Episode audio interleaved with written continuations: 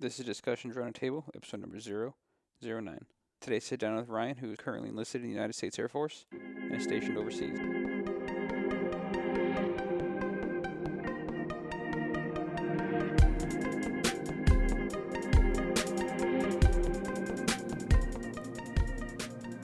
So, welcome back, everybody. Here we are again in Discussions Around Our Table. I'm your host, as always, GR, and my uh, guest, go ahead and introduce yourself. My name's Brian. I serve in the U.S. Air Force.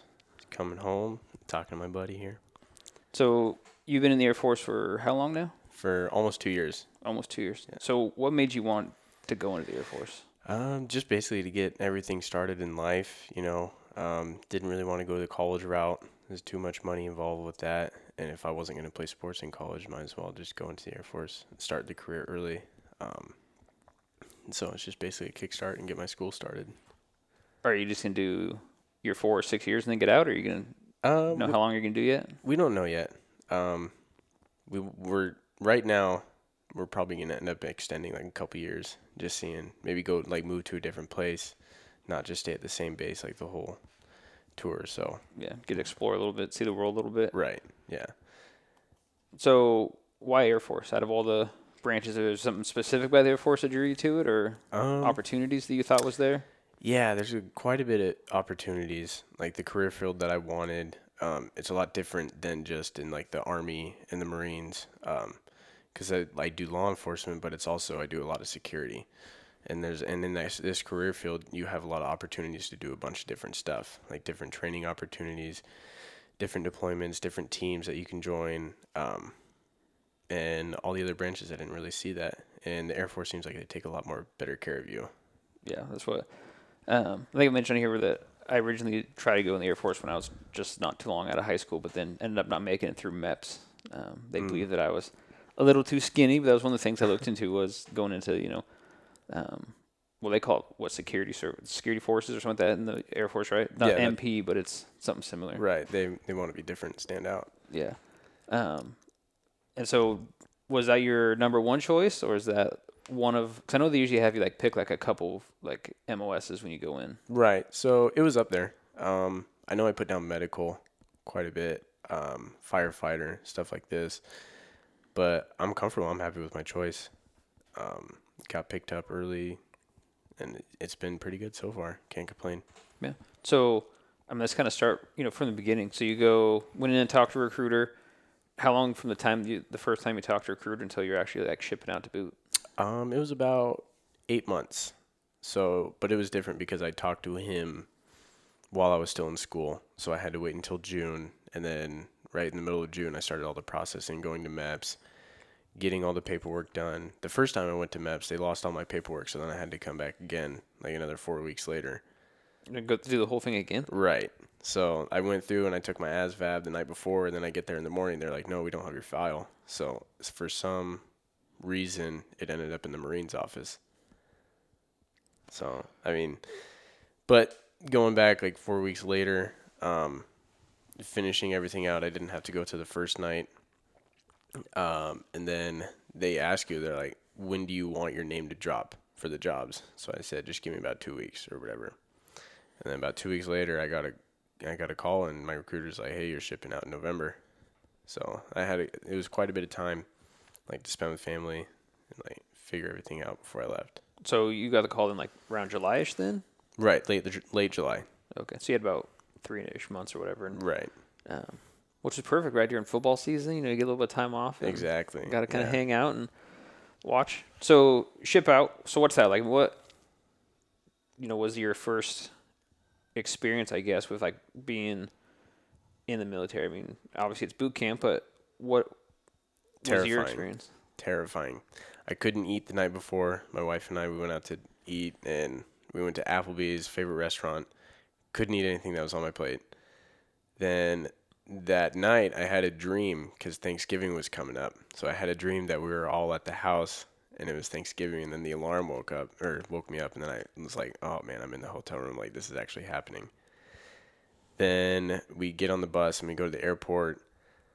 Um, no, we get on the bus, we go to MEPS to ship out, final out processing, say goodbye to family in that place, which is not really how you want to do it, but I'm glad I got to. Not a lot of people get to.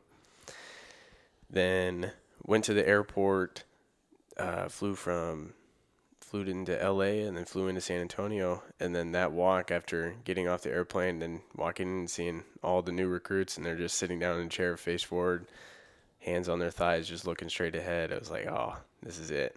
And then you start you start getting yelled at right away. Like it was pretty tough. Um, so in the airport, or yes.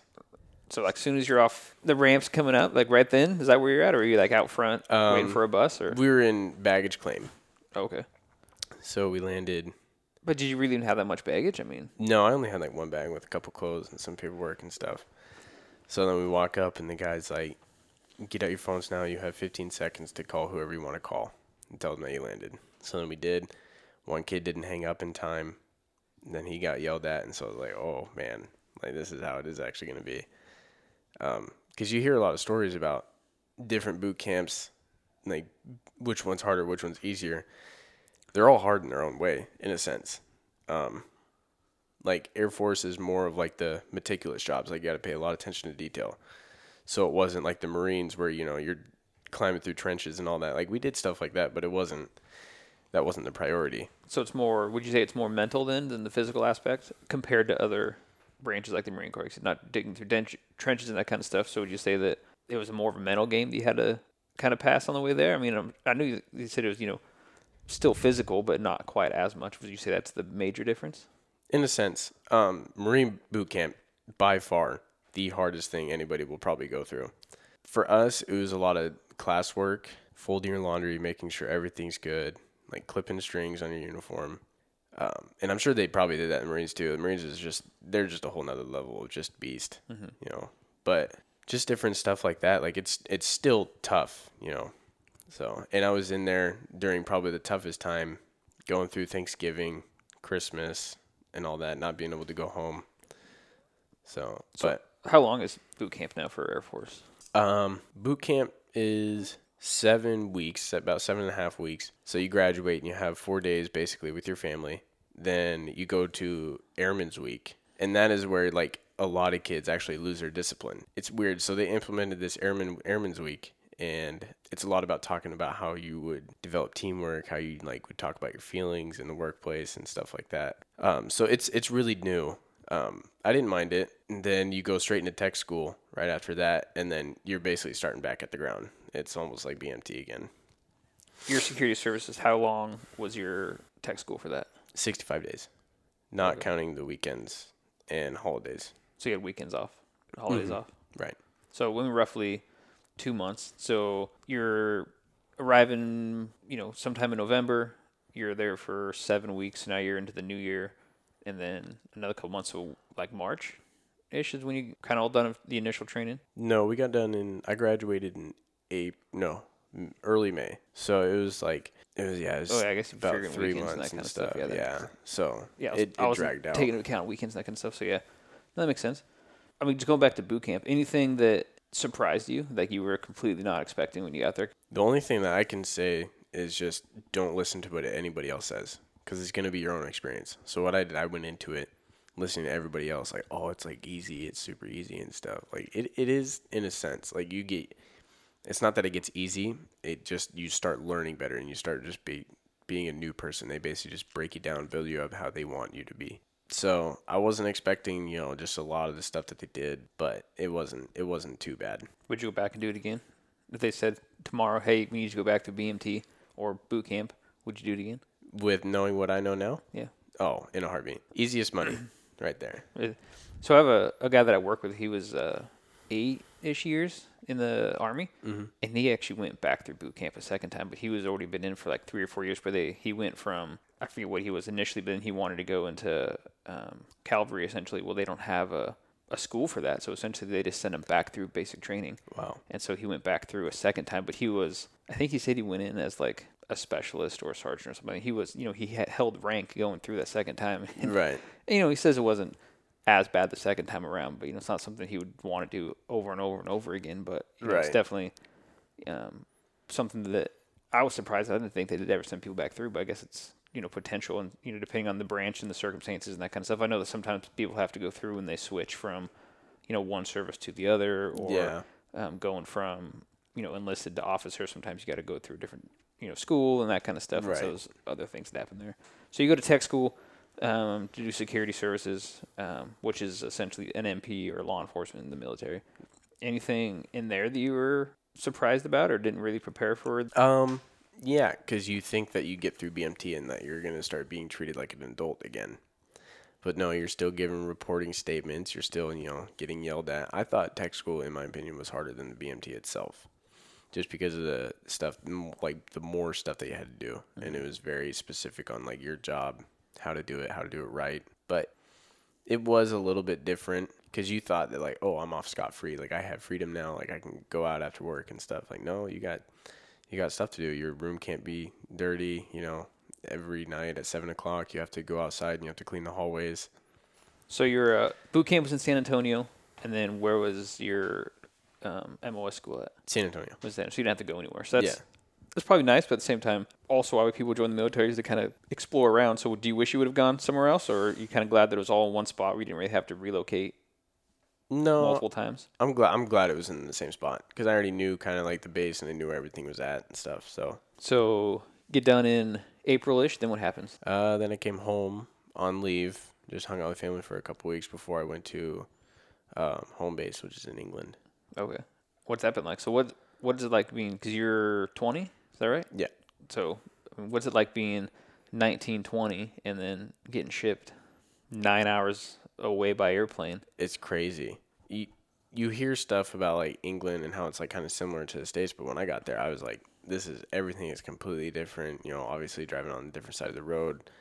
There's like different stuff in grocery stores. Um, you know, I didn't have the correct currency. I had euros, didn't know they use pounds.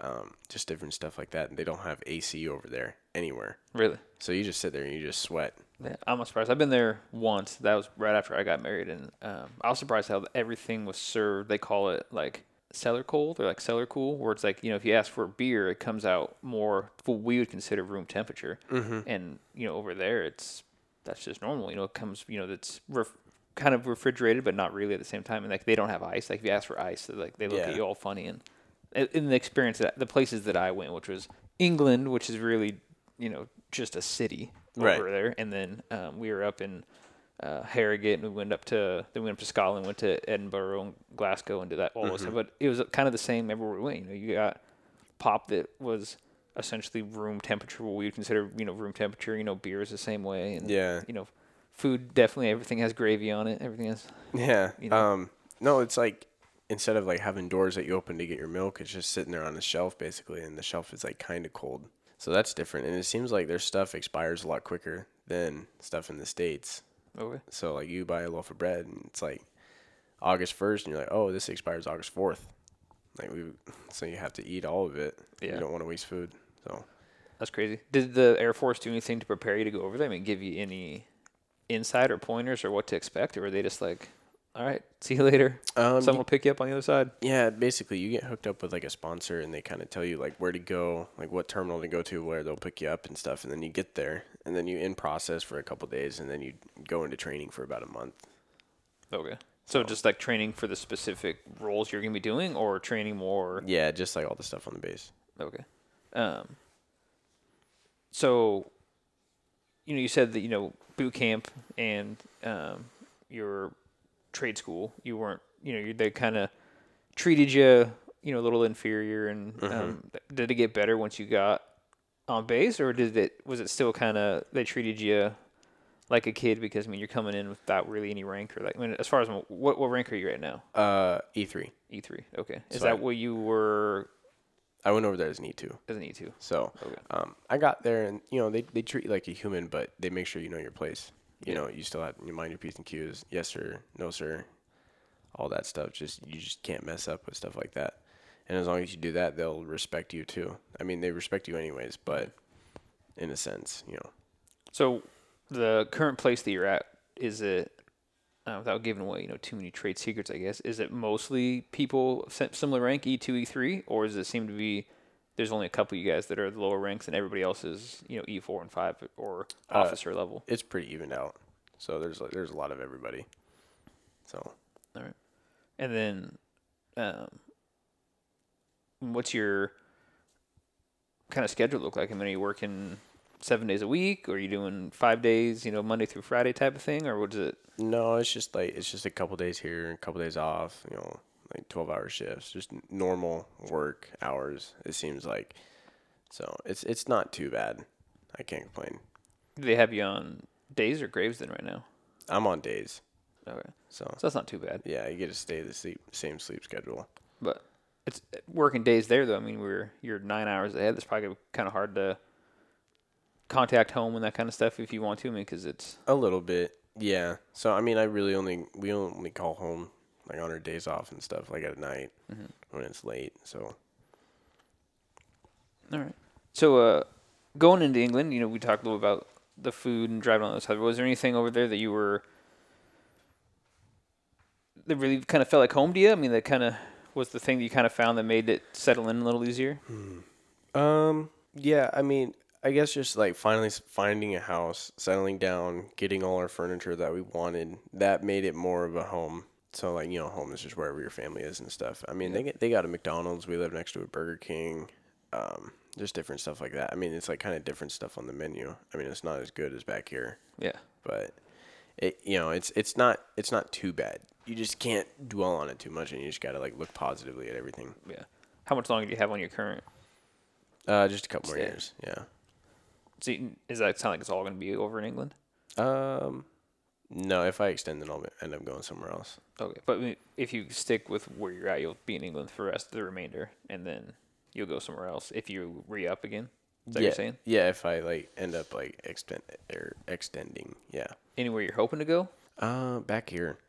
Back I- stateside? yeah, I just you know, America's just too good. You know, it's it's weird not knowing. You just think it's like so so, and then you go somewhere else, and it's like I mean, it's not bad in England. I love England, but at the same time, it's like you get really homesick. You know, um, it's just it it's just different. It's hard to explain. I can understand that. I mean, um, so I've known you now for a couple of years, but I've known your wife for even longer than that. Um, Mm-hmm. Your wife's mom works with my wife, and um, you know, so we was over there for football days and that kind of stuff. Mm-hmm. And so I know that it was a long. You know, you were over in England for quite a while before even she was able to come over. Then she's only able to come over for a little while before she had to come home. So I mean, you're kind of over there Yeah. by yourself. I mean, really didn't have any family over there with you. Where Right. you know, some people get to bring their spouses along a little earlier, or they already have established family, and that kind of stuff. So I'm sure that was probably a little harder for you it was. being, I mean, truly alone when you first head over there. Yeah. Um, well, when I first got over there, I didn't like set up like a different phone like system and all that, and so I was like, you know, Verizon Wireless. They're like, hey, you got like a several hundred dollar bill here, you know, and, like because you were talking to everybody back home too much and stuff. So we, I mean, we had to figure all that stuff out. It was pretty tough, you know. I mean, for my birthday, all I did was went and I got a pizza and I went back to my dorm room and just like watch TV. So Yeah. but now that she's over there, everything's good. Like it's it I get to come home to her every day, you know, and just spend time with her. So it's fun. That's nice. So, uh, what about the sites? What kind of fun stuff have you done outside of the military, but with the opportunity of them putting you over in England, Europe, that kind of area? Um, just driving around, you know, um, we find like there's like a bunch of cool little stores that just have like a lot of housing goods that we go to. Um, going to London, obviously, like we stayed the night there before. Going to see just see everything there, like Buckingham Palace, Big Ben, all that stuff. Yeah, and that's what everyone, you know, that's what I meant by England's kind of city. that- That's what everyone kind of thinks of when you know you say, "Hey, I'm going to England." They think of London, Yeah, and you know, but there is, you know, it's a fairly good sized country. I mean, it's about the size of one of our states. But Yeah. it's you know still pretty spread out. I know it's a lot by train and that kind of stuff, Mm-hmm. and they have huge public transit in London and that kind of stuff. Yeah, it's easy to travel there. It's way too. We live like ten minutes away from a train station that just can take us to London same day. that's nice. So Um, so if you did, so you did the tourist thing. You went to Buckingham Palace. Did you do all the see all the castles and that kind of stuff around there as well? And Uh, yeah. So it's like it, it's funny because it's like once you see one castle, you kind of seen them all and Yeah. stuff. But I mean, it's st- it's still cool to see everything and like just how old everything is because Mm-hmm. you know we're only like almost 400 years old, yeah, and then they're I don't know how I don't Yeah. know when England started. they're thousands of years old. Yeah. So Um, it's know, crazy. They've been taken over and conquered, and you know conquered other countries and that kind of stuff. You know, I know Right. that like Rome had a big impact on there, but then you know the Scots had a big impact, but then you know Vikings had come over and all that kind of stuff. I mean, it's been Yeah. in turmoil for a lot of it, and then you know all the way up through you know World War II, they were still getting attacked and that kind of stuff. And Yeah. that was only what coming up on 70, 80, 80 years ago now. Pretty just close. about yeah, 80, almost 80, yeah. And so they've always had that. But, you know, it is very true that we, you know, and I think that we forget sometimes how young of a country America really is. and Yeah. that, you know, the growing pains, you know, we're not even like really entering into our teenage years yet of being a country. And so I think that's probably why we're as angsty as we are. It's crazy.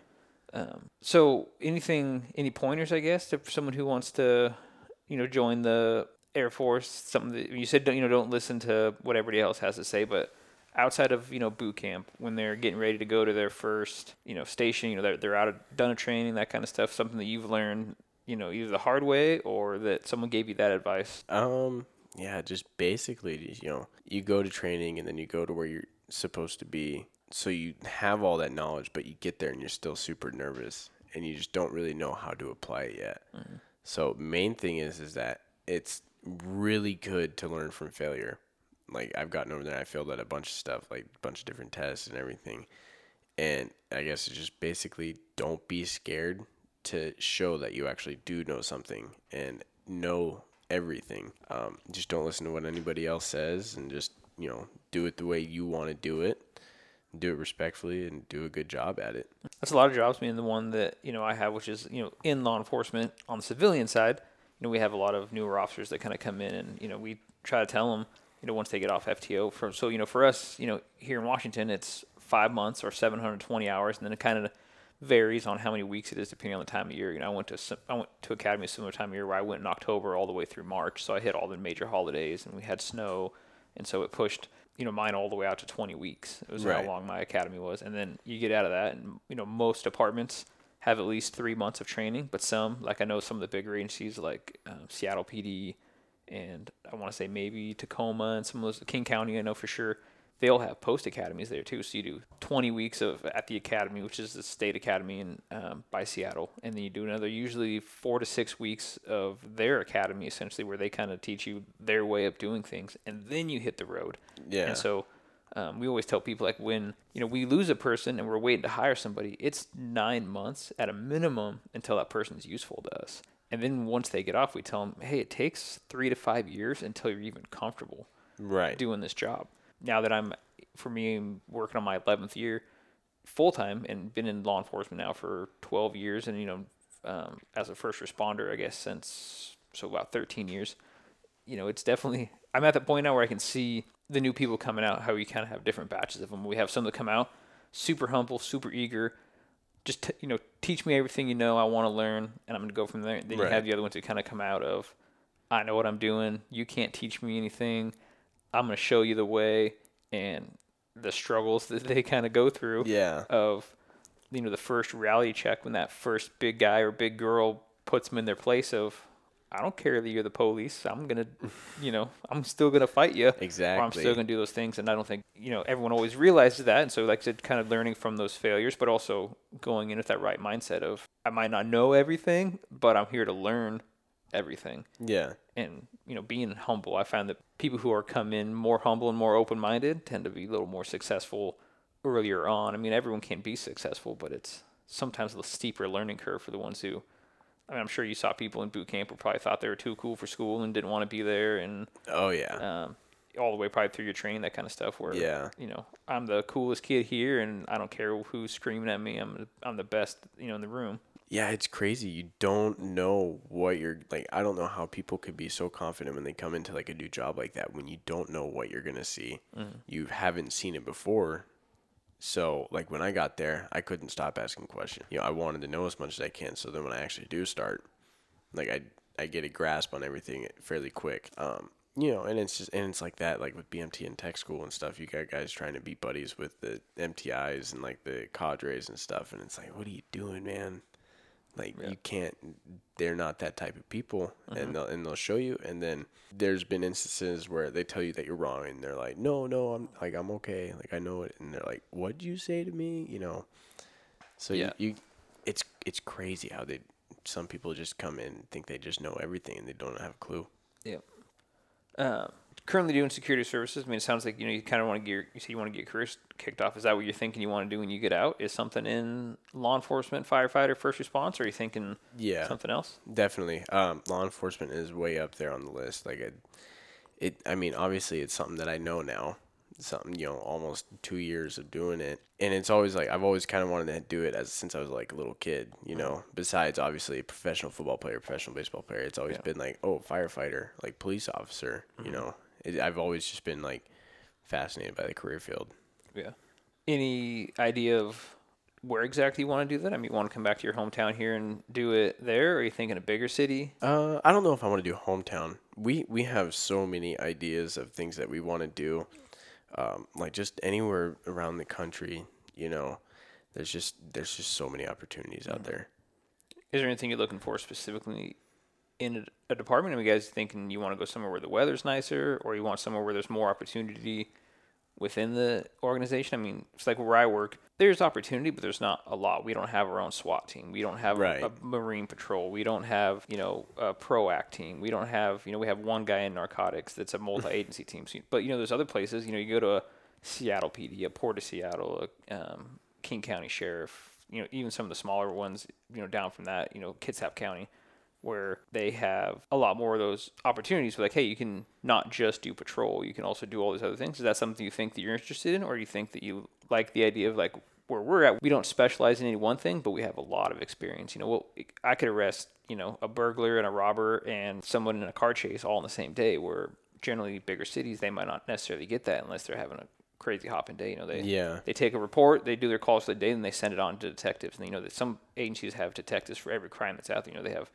property crimes, violent crimes, homicide, uh, you know, child abuse, domestic violence. I mean, they could, those are all just detective spots. I mean, Right. Have you looked thought of that at all? You kind of just wait until Um, yeah, I have thought about it. It's like I feel like you will never be able to stop learning, and I feel like it's good to just you know keep filling up your head with valuable information and trying new things and learning new things and just being able to be being able to do a bunch of different things and being good at it as well. So looking into different stuff like that, like you said, like SWAT team, um, narcotics, all that stuff would be awesome. I'd be happy with doing any of the jobs though. It just it's just something that I want to do. is there opportunities in the Air Force to specialize in any of those things? I mean, can you be a canine officer in the military, or can you, you know, be a detective in the military? Do they have those types of positions? Yeah, they do. They do. Um, a lot of it though is because like I'm so young, I have to wait to be able to apply for those and Yeah. like, even train for those. So Is that something you think you were going to try to pursue even in the military? I mean, is that or is that not really interest you now because you don't know if you're going to put in uh, 20 years necessarily? yeah, maybe if if I was if I knew that I was if I know for certain that I'm going in for 20 years or so, then definitely you know try new things, just not be stagnant with what I know. Um, but who knows? You know, we'll see. So, with all the training you've been through up to this point, I mean, you know, they teach you everything from, you know, basic Air Force history all the way through, you know, combatives to shooting to, um, I'm guessing a little bit of driving in there. Mm-hmm. Out of all that, I mean, what's been your most enjoyable one? And then also, which one was it one that you didn't think you were gonna like that you ended up liking more than you thought? Um, the combat aspect of it is is pretty fun. I didn't I didn't I didn't know how well I was gonna do. Uh, I did okay. Obviously, you know, I was learning at the time and stuff, but it it's fun. You know, you're you're out on your feet, you're moving. You know, you're just trying a bunch of different things, and you're learning a bunch of different things with that. So So, anything that you thought that you were going to be necessarily better at, then you got there and realized that you're maybe, you know, not as good. I mean, I remember the first time I picked up a gun, I'm like, oh, I'm going to be able to shoot this, no problem. And then I, Right. you know, barely hit the paper the first time I shot a handgun. Right. Yeah, I'm not even, you know, I'm not even a marksman. I mean, I, I can hit the paper, but you know, that's about that's about it. Yeah. Um, but you know, I mean, I'm not. I don't. I honestly, I don't think that I'm good at everything yet. Yeah. So I mean, I'm good at a lot of stuff, but you know, just for the job, still learning, still learning a lot. So No, that's that's good that you you know you recognize that you want to still learn that kind of stuff even after um, you know a couple of years you know you've been at your current post for you know a while where you can you know you could have gotten comfortable or I'm sure people do get comfortable in that period of time where there's like ah, I got this right. and then but you know it seems to be that you are really aware that what you're doing is a, a process. You know, it's a you know we tell our officers all the time. You know, th- this career is a marathon, not a sprint. You know, you don't you don't need to get all your arrests in one day. You don't need to get in a car chase every single week. You know, if there's Right. Other stuff you need to be doing, focus on that, not necessarily you know going up out there and yeah, you know, crime's always going to be there, and bad guys are always wanting to get arrested, but Mm-hmm. sometimes you gotta take that step back, realize, am I prepared enough to do what I'm about to get myself into?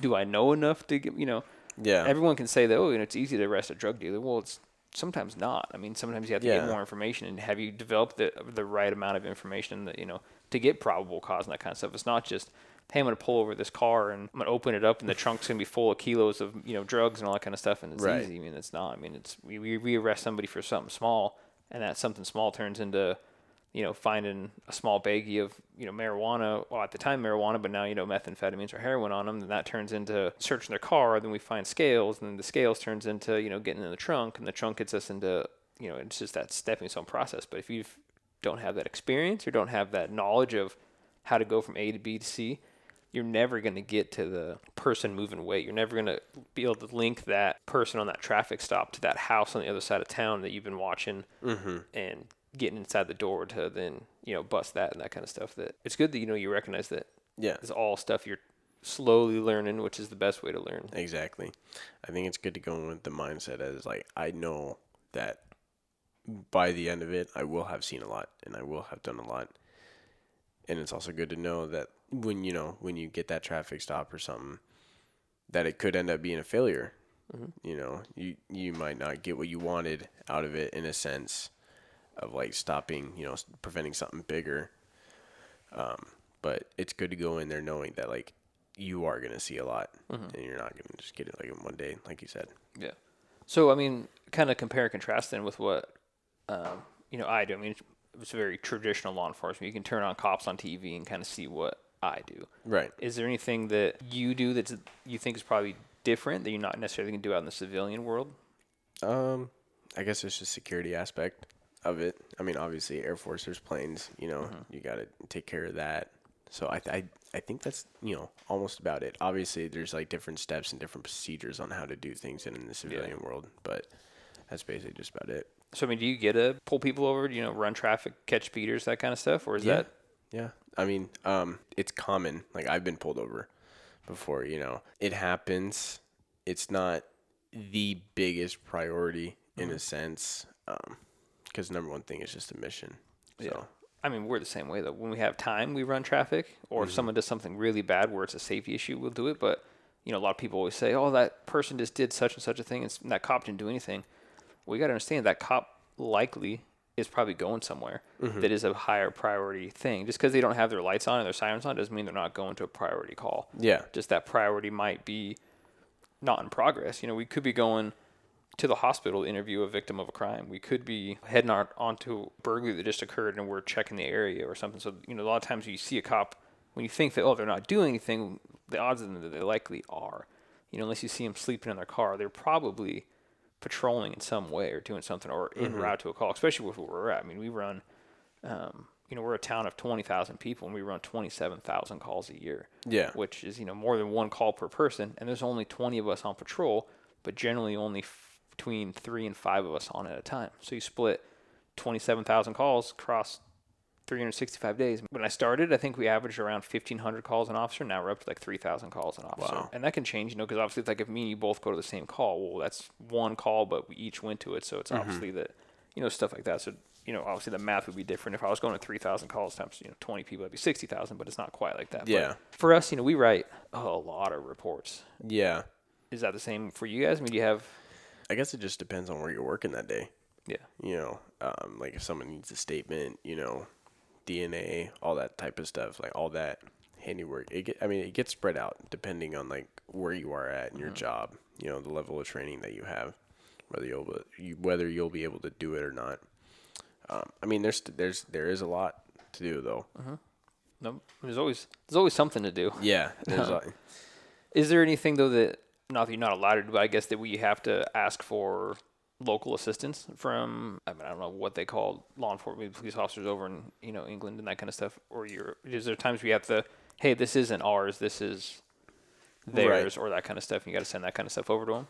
Right. So, like, it was on the news um, when somebody, you know, came on the base and they had unauthorized access and stuff, you know, and they crashed into a plane. Um, it was a British guy, so then the British police took him away and stuff like that. So, you know, if like a, you know, someone from the sovereign area does something, obviously we stop it, but then we also let them take care of it. So you don't necessarily have jurisdiction over everybody on your base, but um, so like for us, we have jurisdiction on anybody who's in the city limit where we're at. We can arrest them or do those types of things. If they are foreign nationals, we obviously sort that out, that kind of stuff. But there's pockets throughout where I live where there's tribal agencies that have exclusive jurisdiction, as well as federal agencies. Um, like there's one building in town where we have zero authority. We can't do literally anything inside that building. Someone could be committing any crime they want right in front of us, and we couldn't arrest them for it, even if we w- w- witnessed them doing it. We have to have all these other people show up. We can contain the scene. You know, if it's somebody who's actively hurting somebody, we're going to contain that scene, but we can't arrest them. We can't really barely even detain him and that kind of stuff. And so it's, um, do you have that same ex- experience, or does it mean obviously on the base you have what it is, but is there like a buffer area outside the base? Not quite. So, I mean, it's it's all inside of the base that you have jurisdiction over. Um, basically, you see something wrong, you stop it, and then whoever needs to take care of it, in that in that case, will take care of it. So, I mean, we all work pretty well together for it. So, um, you know, it's not it's not too bad. Everybody works together. Yeah, that makes sense. So do you say as much as you can? I guess kind of talk about the, like uniform wise. Do you wear what someone would see like someone over like in an active war zone wearing every day, or do you say you wear something more like what a general law enforcement person Like would kind of? general law enforcement would have. Yeah. Okay, so your duty belt, you know, a, probably a regular ballistic vest, like a soft panel, as opposed to hard panels, or do you wear um, the external like hard panels and that kind of stuff? Uh, external, yeah. Okay.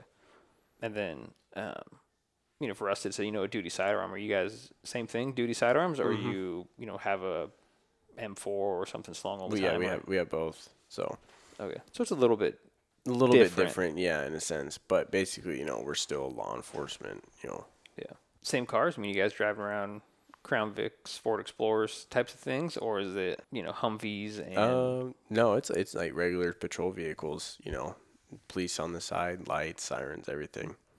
So do you at least get to have the English siren when you're over there? no, No, man. I know it's a bummer. some of our cars have that as a option. You know, you can click it all the way over, um, and a lot of people run it just because they think it's you know humorous to run around town with that. You always see people looking like, "What's that sound? what is that?"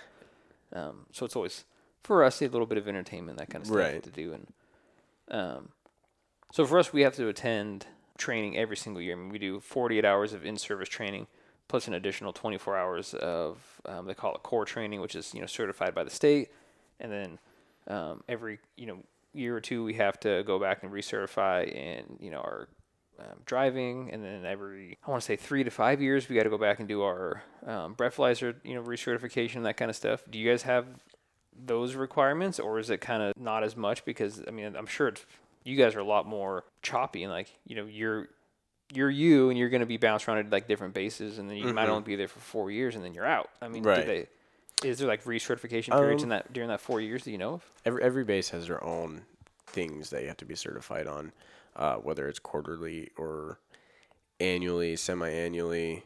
Um, so it just comes up at different times. But like we train, you know, just about every week. So, I mean, I guess in that sense, it's like kind of, it's kind of the same. Yeah, I mean, I guess it's you know some of like firefighters they train.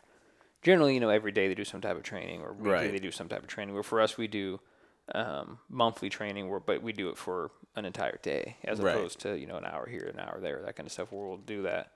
Um, like I said, 48 hours of in-service training, which covers our firearms, defensive tactics, case law updates, and all those types of things. And then we, you know, generally get sent away to training for, you know, EVOC or which is you know our emergency vehicle operations, or we do um, our breathalyzer, which is we get sent away for that. Sometimes they'll come up if we have enough people who all need the certification all at the same time, then they'll send somebody up here to do that. But generally, you know, it's a couple hour drive to go somewhere to go get training, that kind of stuff. And then you know, I've been to a couple week long schools, whether it be you know for me pre supervisor, which was a forty hour school, or homicide investigation, which is forty hour school, or I went to tactical medicine, which is forty four hour school. Right. Um, so I've been to a lot of different things like that. are there, I guess, those opportunities there as well? I mean, could you, if you see a training class that came up to give you experience, or do they have kind of your career timeline really mapped out for you? Um, I guess I mean since I've been there, I've only seen about like two classes where they like bring somebody in to teach you like different stuff that we don't offer. You Mm-hmm. know, basically everything is just like a revamped. You know, remember this, like make sure you keep doing this. You know, Yeah. all that stuff. So there's a lot of kind of in, more in service Right. type of stuff. Yeah. No, that makes sense. I mean, like I said, it, and it's probably harder with not knowing how long they're going to keep you for, or that you're going to stick around. That it's probably harder to invest time and money into a person who Yeah. might only be there for another year or two and then they're out. Right. I mean, and plus, you know, it's just like for that base. Yeah. So like you go to a different base and then you got to learn just like a bunch of new different stuff, like how they do things, you know, their procedures and stuff. So Is there any uh, other MOS that you work with on a pretty regular basis? Like, I know, like transport or Mm. the munitions people or that kind of stuff? Or are you guys kind of your own little autonomous? uh, we're kind of our own. Like we have just like different sections that deal with different things, like back office jobs in a sense. So I mean, I mean, from what I see, I don't really, we don't, I don't really work with anybody from a different career field.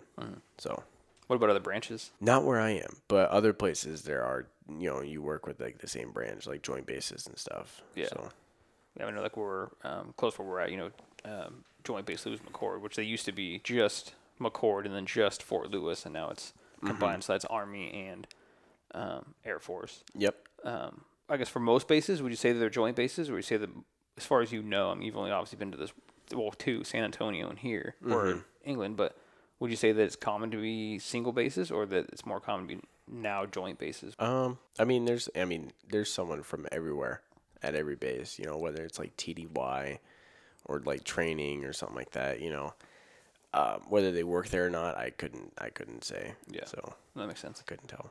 um, you know, I'm sure they have the muckety mucks having their meetings and that kind of stuff. So I'm sure you see a lot of officers from other branches probably coming in. Yeah. Probably you're probably not going to see a private from the army rolling through your gate in uniform, but you probably will see that a lieutenant or above potentially coming through to have a meeting with whoever they're having meetings Right. with and that kind of stuff. Yeah. That probably a lot more common. The decision makers, I guess, meeting up where the the workers are just executing the mission. Yeah. Um, all right. So, you know, that's military. That's you're overseas. You're here for a couple weeks. And what are you kind of excited to be back in the States doing? Um, just hanging out, just doing everything, seeing family, going to the lake. You know, I got a couple Mariner games I'm going to, like a Rainiers game as well. Um, just different parties and you know, just hanging out with everybody. You know, haven't seen him in 15 months. You know, Yeah. so No, that's definitely, you know, nice. to. um, you know, we have another friend that whose son just um, came back from, um, he's in the Navy. He's doing, you know, submarine school and that kind of stuff. And he just came back. and, wow. Um, he hasn't gone anywhere yet. You know, he's still. Um, it sounds like there's some big backlog issue with people's clearances right now, and so he's been stuck It happens. not doing anything. Essentially, it sounds like for the last month or two, where he got out of their Navy's basic, and then he went to I think submarine school, but now he's waiting to go to his next school in that you know whatever field that they have him stuck in, but he can't get the clearance. Not that he can't get the clearance, that, that he's just in that backlog of everybody trying to get clearances. Um, I know a guy who's a um, cop down in Texas, and he's waiting for the same thing because he got picked up by a, a multi-agency task force type of thing. So he's Right. waiting for the same clearance, and so it just sounds like there's that backlog and that kind of stuff going on. And so he ended up coming back. Um, it's one of those things where you're gone, and sometimes you know you don't know when you're going to necessarily come back because Yeah. you are at the leisure of the military. I mean, you- Yeah. you, sign that contract, and they say, You, then that's it. You know, yeah, they have you. You don't. You don't have a choice. I mean, yeah, I mean, you do, but you get quite a bit of trouble for that. Yeah, and that's the that's the thing that you know. Or for me, you know, I work um, 11 hour shifts. I work 11 hours and 15 minutes. I get paid extra for that. Where if you work 12 and a half hours, you're not getting extra for that half hour. Yeah, It's- exactly. So you know, there are some definite downfalls, but I'm sure the you know the benefits probably outweigh those downfalls. I mean, you're getting a lot of opportunity in the Air Force, and the opportunities you know extend past when you um, you know finish up your service. I mean, you have access to a lot of you know good financial programs, good opportunities for buying houses and right. buying you know getting loans for cars, and then you know college. If you decide that you know college is your thing down the road, that you do that. Um, I know they have a lot of opportunities when you're also in the Air Force. You know, they have the what, the College of the Air Force and that kind of stuff is there. And what I've seen um, law enforcement in general is putting more and more of an emphasis on college and that kind of stuff as well as having the professional police officers and that kind of stuff. And so, um, people who are looking at going to the military don't completely sign off on not going to college and that kind of stuff because there are some agencies that, um, like for us, we get paid an extra four percent if you have a bachelor's degree. Well, you know that's a couple hundred bucks a paycheck, and you know that's a decent amount of money. Um, Yeah. Or if you even if you put that money aside into retirement, that kind of stuff, which everybody should do. You know, that's my financial uh, layperson advice for you. As soon as you can start contributing to some type of retirement, do it because um, it benefits you so much. I mean, I've been doing like I said, I've been doing this now for ten years. You know, working my eleventh year, but if I was to quit tomorrow and could cash out my retirement, I could pay off my mortgage Yeah. in just one check. Just Wow. here it is, and you know, it's not as a, a brag or a boast, but it's I. As soon as I was able to do it, you know, it was a, a good amount of money. I mean, I understand that being in the military, you don't necessarily make a whole bunch of money, but you'll have the opportunities once you get, and you'll still be young to do that. That I strongly encourage anybody who can, if your employee allows you to pay into retirement or matches or do that kind of stuff, put in as much as you can reasonably afford, or maybe just a little bit more, because it's. I mean, once it's already taken out, it's it's there, and then you just kind of readjust. Yeah. That when I had my the percentage that I had taken out, I didn't know any better. For the last eleven years, it's been the same. Mm-hmm. You know, I think like eight or ten percent of my overall wage Yeah. is taken out. I don't notice it because from day one it's been that way. Yeah. And like I said, if I quit tomorrow and they, you know, cut me a check, I could pay my house off. Exactly. And that's, you know, I mean, I don't live in an area where I'm paying off a million dollar house. I definitely don't live in one of those, but, you know, it's a fair amount of money that I, I wouldn't have been able to save that money on my own. You know, it's- Exactly, you know. It's definitely beneficial. Yeah, and like the cool thing that the military does is that they have people there that'll help you with money. You know, there's like financial counselors that you can go to, and you're like, hey, I don't really know how to set up a budget, and you know they help you out with all that stuff. And then there's ob- obviously you know different retirement plans and stuff, so that you can choose from, and as soon as you can, just keep putting that stuff away because you don't know, you never know when a rainy day is gonna come either. So No, but it's definitely the case. I mean, I've heard lots of, you know, quote unquote horror stories from people in the military where, you know, they're overseas or at training or doing something, and then something happens back at home with their spouse or their child or their mom or their dad or mm-hmm. whatever, and you know, being able to send money back home or you know put in some type of waiver to be able to go wherever that is to pay for what needs to happen that kind of stuff that yeah, the service definitely does a really good job of taking care of you and they do a good job of taking care of you know your spouse and that kind of stuff but it only goes so far and they can only do so much the mission is still the number one definitely. thing yeah. going on and stuff so you know you could be stuck away from your wife who's having a medical problem and Mm-hmm. you're literally stuck because you know they're not going to Yeah, release you depending on where you're at and what you're doing at that time yeah. So so right, like I said, we've known each other now for a couple of years. We really kind of met real heavily during um, football season two years ago, which you were creeping up on. Are you excited for it, or I am.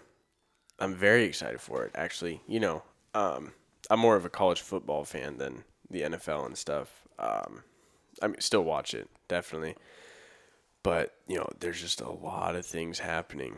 Like nobody really knows what's gonna happen. Yeah. You know, um, yeah, there's the kind of a changing of the tide going on right now in college football with different powerhouse schools. Some of them got in trouble. Some of them changed coaches. Some of you know players shifting around a little bit more and that kind of stuff. That um, are you finding that it's easy to keep up with college sports in you know England? I mean, it's Oh, it's it's so tough. It's way too tough. Um, cause you know you don't get the same apps. You know everything's all like. My wife and I we bought a UFC fight, stayed up till three a.m. to watch it, and it said it was all good to go on Amazon. And then we hit, we like we tried to play it, and it's like, oh, it's not available in your area. So you have to you have to deal with that stuff. You know, I mean, you have, might have to wait later until it comes out on YouTube. You know, you just like stay off, you know, social media for a couple days and stuff. But Yeah. Yeah, spoilers are probably a real big thing for where you're at. It's I mean, even though you're nine hours ahead, that when stuff's happening in the states, that's essentially in the past for or in the future for you, even though you're ahead of us. Because, Yeah. So I mean, it's like you know, you wake up and check your phone on a on like a Tuesday morning, which was like Sunday, like night, um, and it's like, dang, like I I didn't want to see the score now. Yeah. You know. Um, Yep. Kind of ruins it for you when uh, you figure out who who you know won the Super Bowl and you're trying to watch it the next day or something. yeah. I'm also looking forward to this you know upcoming season. I haven't been following it as much, so I'm kind of probably just as much in the dark as you. If, if anything, you probably know a little more about what's going on in the next uh, little bit, especially college ball. I don't watch college ball as much as I used to, just because I have, you know, DirecTV and they have a lot of SEC games where I'm a Pac-12 Mm-hmm. fan, and unless you buy the Pac-12 network, they don't show Pac-12 games on. Yeah. You know the, the big four. You know, there's nothing on ABC, NBC, Fox, ESPN, and that kind of stuff, Mm-hmm. unless one of them are playing, you know, Alabama or Clemson or something like that, which they never do. Yeah. But you know, maybe once or twice, you know, every few years, USC might play against them or something like that. Yeah. But Especially like if you if you know if your team's not top twenty five, they're not you know you're not going to see them because Yeah. they'll only play on the Pac-12 network because nobody wants to watch like a one and nine team play a two and eight team Yeah. or anything like that. No, I mean that's even the same with. Um, I've been noticing like, um, you know, Mariners are almost predominantly on Root Sports, but the last couple of games, I forget who they're playing, but I it'd be on my phone, games on right now, and I'd go and it'd be like the Dan Patrick Show or something else on. Like I couldn't even watch it on there because it was you know regionally Yeah. cut off or whatever. I'm like, come on. Yeah, Like, right. You have them isolated to one channel, but then that one channel doesn't have them on because wherever they're playing has it on for them or whatever. Yeah, so like at work, like you know, if I was lucky enough to be somewhere where there was a TV or anything like that, you know, the Armed Forces Network,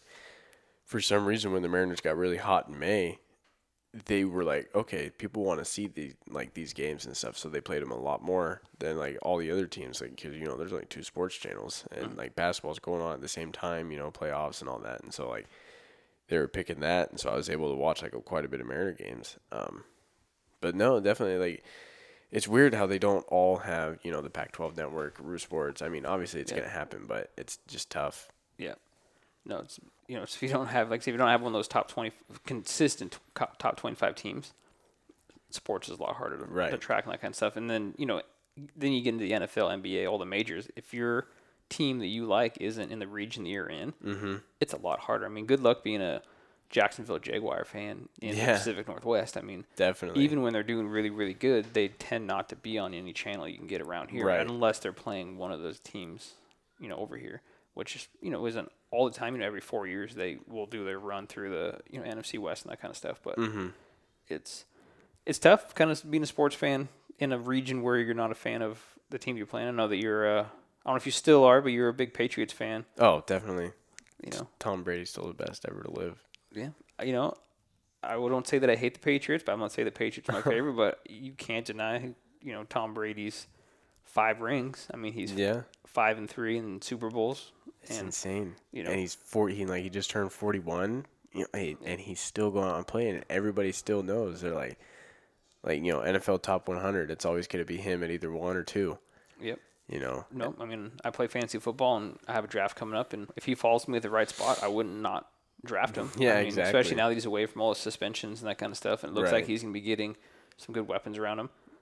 Even though he's in his 40s, Right. you know. But there's other quarterbacks in their 40s. I wouldn't take Eli Manning, and No. he's getting close to that same age. And you know, Ben Roethlisberger, I wouldn't necessarily take him, but Tom Terrific, he just has that fountain of youth where he can still It's play crazy. just as good as it just seems like he's still learning. You know, him and Bill Belichick for like since 2000, just keeping on going, and the fact that they're still able to find ways to win ball games, and it just seems like nobody's like really figured it out. It's almost like everybody just already knows. Like you know, Tom Brady gets the ball at the 50 yard line with 45 seconds left. The defense has got to be thinking like we're losing. Yeah. You know, I I know I'd be out there and be like, man, this is the greatest ever like play. Like this is Yeah. it. Uh, it's just crazy.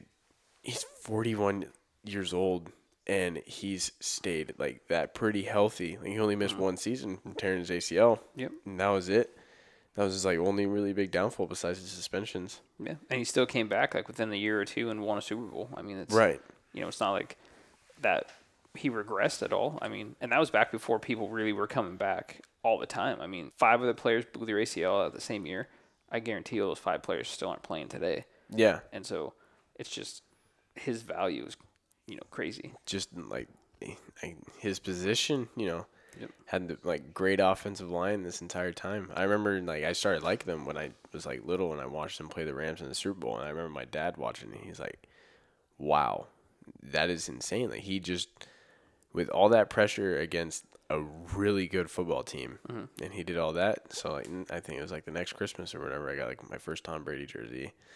And it's just ever since, and then people are just like, "Oh, Tom Brady sucks." Like everybody, and then as they get older, So that was like in middle school, and everybody just talked crap about him. And then towards the end, like of high school, and now everybody's like, "You were right all along. Like he Yeah. is the best." Yeah, can't deny. I mean, doesn't necessarily mean you have to like him, but you can't deny how good he really is. I mean, you know, everybody was hating on. You know, the one I know the most is the Seahawks. Know, everyone was hating on the Seahawks after mm-hmm. their Super Bowl run, and Yeah. about, oh, you know, all these bandwagon fans and blah blah blah. But their defense was playing lights out, Yeah. and you just you have to to respect the what those people are doing. You know, you have to respect what Tom Brady's. You have to, to be prepared for him to mm-hmm. drop fifty points on you Yeah. and you know having that respect not just for that but just you know the watching that kind of an awe of like oh that athlete is Yeah. he doesn't look like an athlete like if you was just walking down the road if you weren't a patriots fan you wouldn't pick him out as hey that guy's the you know best quarterback to ever live Yeah. you know the epitome of the dad bod going on Yeah. and but he's still an athlete i'm sure he's strong as heck and can run you know faster than most average people and that kind of stuff Right. and yeah. Um, people don't think about that stuff. That like they can't do it. He still can. yeah and nobody thought he could i mean he got drafted in the what the last round or whatever I think he was the 199th pick. Six quarterbacks were taken yep ahead of him. That's And- that's gotta feel like Cleveland Browns. You know, it could have been them. Yep. It very well could be. But also coming into a good organization with a good coach. I mean, I'm sure every time the Cleveland Browns have drafted somebody, they thought that, hey, this is our Tom Brady. Yeah, the past five years, they're like, "This is it. This is our guy." And you know, Johnny Manziel. Now he's up in Canada.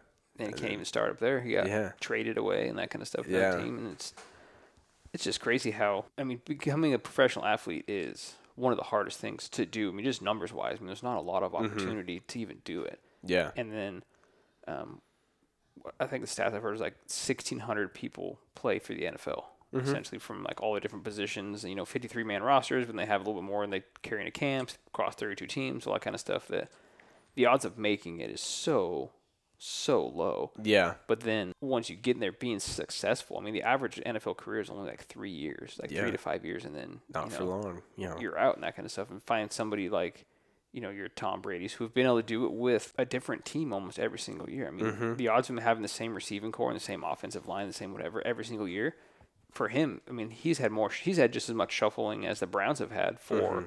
team personnel than anybody else, and it's just It's you know, crazy. They always they always find the right guy to do the job. Yep. But that's what um, the point I was trying to get at was kind of a long way around there. But all these people come out and they come out in the draft thinking, I am going to be anywhere from um, your Andrew Luck drafted number one overall to your um, Tom Brady drafted 199th, or your even your Kurt Warner who went undrafted and that kind of stuff. Like Right. I'm, I'm the best that there is. I'm going to go out and do all these things, and then they get there and they're not as good as they thought they were. And you know, some just go to a bad team. There's been great players go to bad teams and end up in bad situations, Right. and they just don't make it. But there's been, I think you could take Tom Brady and you could put Tom Brady on the Browns or on, um, you know, the Jets or anybody who's been you know struggling in the last couple of years, and they would automatically have more success. Yeah. Just because of that one player, and there's not a lot of one players you could put on any other team and have them be I, the only two that I can think of is probably Aaron Rodgers or Russell Wilson, maybe. You Yeah. know, and it's crazy. Yep, unless you have a, that special ability. I mean, yeah, you can have your Ben Roethlisberger's and your Carson Wentz and that kind of stuff who have a big arm and can be good. Mm-hmm. But, you know, if they were to get cut tomorrow and get picked up by a team who hasn't won in a few years, you know, the Browns or the Dolphins or the Texans, the 49ers, I mean, how much success are they really going to have? Right. Not as much. Yeah. It's, you know, that was probably your dream when you were uh, starting quarterback for your high school football team. Yeah, and then it turns out like, oh, I'm not very good at this, and then you get way in over your head, and then that's it. You know, I like defense more anyway. Like being the, uh, as I tell my kid who plays football, it's better to be the hammer than the nail. Exactly. You know, it doesn't was- hurt as bad to hit somebody as it does to get hit. Yeah, I got tired of it. You know, my back's still sore. you know, Yeah, I'd like to say it's gonna get better, but it's not because then you know if you stay in law enforcement, uh, your back's gonna start hurting, your knees will start hurting, your shoulders will start hurting. You'll find you get yeah, you know, I've up into I probably now three times I've been to the emergency room, all from my job. Wow. And before that, I never went in my entire life, except for I guess once when I was like, you know, no recollect no memory of it when I got my finger um, slammed in a door. But besides that, so I mean, essentially, 20 years of never going to the ER, and now I've gone three times in 11 years, which isn't a lot, but it's all been work related. You know, either Mm-hmm. Yeah. being bit by a dog or um, exposed to bloodborne pathogens two to two separate times. Um, I've screwed my knee up. I've had to go get MRIs and you know looked Mm-hmm. at surgery and that kind of stuff for all work related. Yeah. So it's all gonna all gonna come back to get Yeah. you. All them, Oh, yeah. all them It's football days are gonna stop, you know yeah. gonna you know you'll probably end up having some aches and pains when you get out of the military. Then those aches and pains will turn into more aches and pains when Mm-hmm. you go on your next spot. But I uh, appreciate you coming on here today and talking about you know your experience of military and living overseas. You know, it's something that not everybody gets to experience, but I'm sure a lot of people have been thinking of. So I think it, you Yeah. know, you'll give some insight to the people who are uh, thinking about it as a career. I mean, are you quote unquote happy? You know, is this Oh yeah. I, I mean I can't complain. I would rather you know I I would do it again and again. You know it's it's just in my opinion the best way to start your life. So I respect that, and you know, we uh, all thank you for your service. I mean, that's thank you. definitely a, a sacrifice to you know be away from your family and do what you have to do, and know that you know you can get called right to the sandbox tomorrow if Mm-hmm. you know something kicks off or wherever that might be. You know, Yeah. depending on whoever's mad at us tomorrow, you know, you can get sent wherever they send you. So we definitely all appreciate that. And, uh, Thank you. we'll uh, wrap it up here. And uh, thank you everybody for listening. And as always, you can find us on Instagram at Discussions Around Our Table. Uh, the contact on there. You know, we're looking people start sending us in questions and that kind of stuff. Maybe theme ideas or uh, certain people might want to see their career paths or uh, different things. I have. Uh, Quite a wide variety of people that I can, you know, potentially have on here. So if you have any ideas or suggestions, um, you can get us through there at the discussions around a table and um, enjoy the show. The views, information, or opinions expressed during this podcast are solely those of the individuals involved and do not represent any organization, current or former employer, agency, committee, group, government entity, or individual not present during the recording. The hosts of discussions around the table and their guests are not subject matter experts in the topics that are discussed unless strictly expressed by the host or their guests. Any information given on this podcast is done so in good faith and with no malicious intent or intentional misrepresentation. While the host and their guests have taken every precaution to ensure the content is both current and accurate, errors can occur. Make no representations as to the accuracy, completeness, correctness, suitability, or validity of any information on this podcast.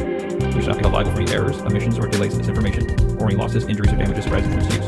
It is the listener's responsibility to verify their own facts before making their own opinions. The listener should consult a licensed professional familiar with their particular factual situation for advice before making any legal, financial, business, or personal decisions based on the information from this podcast. Any action taken based on the information in this podcast is strictly at your own risk.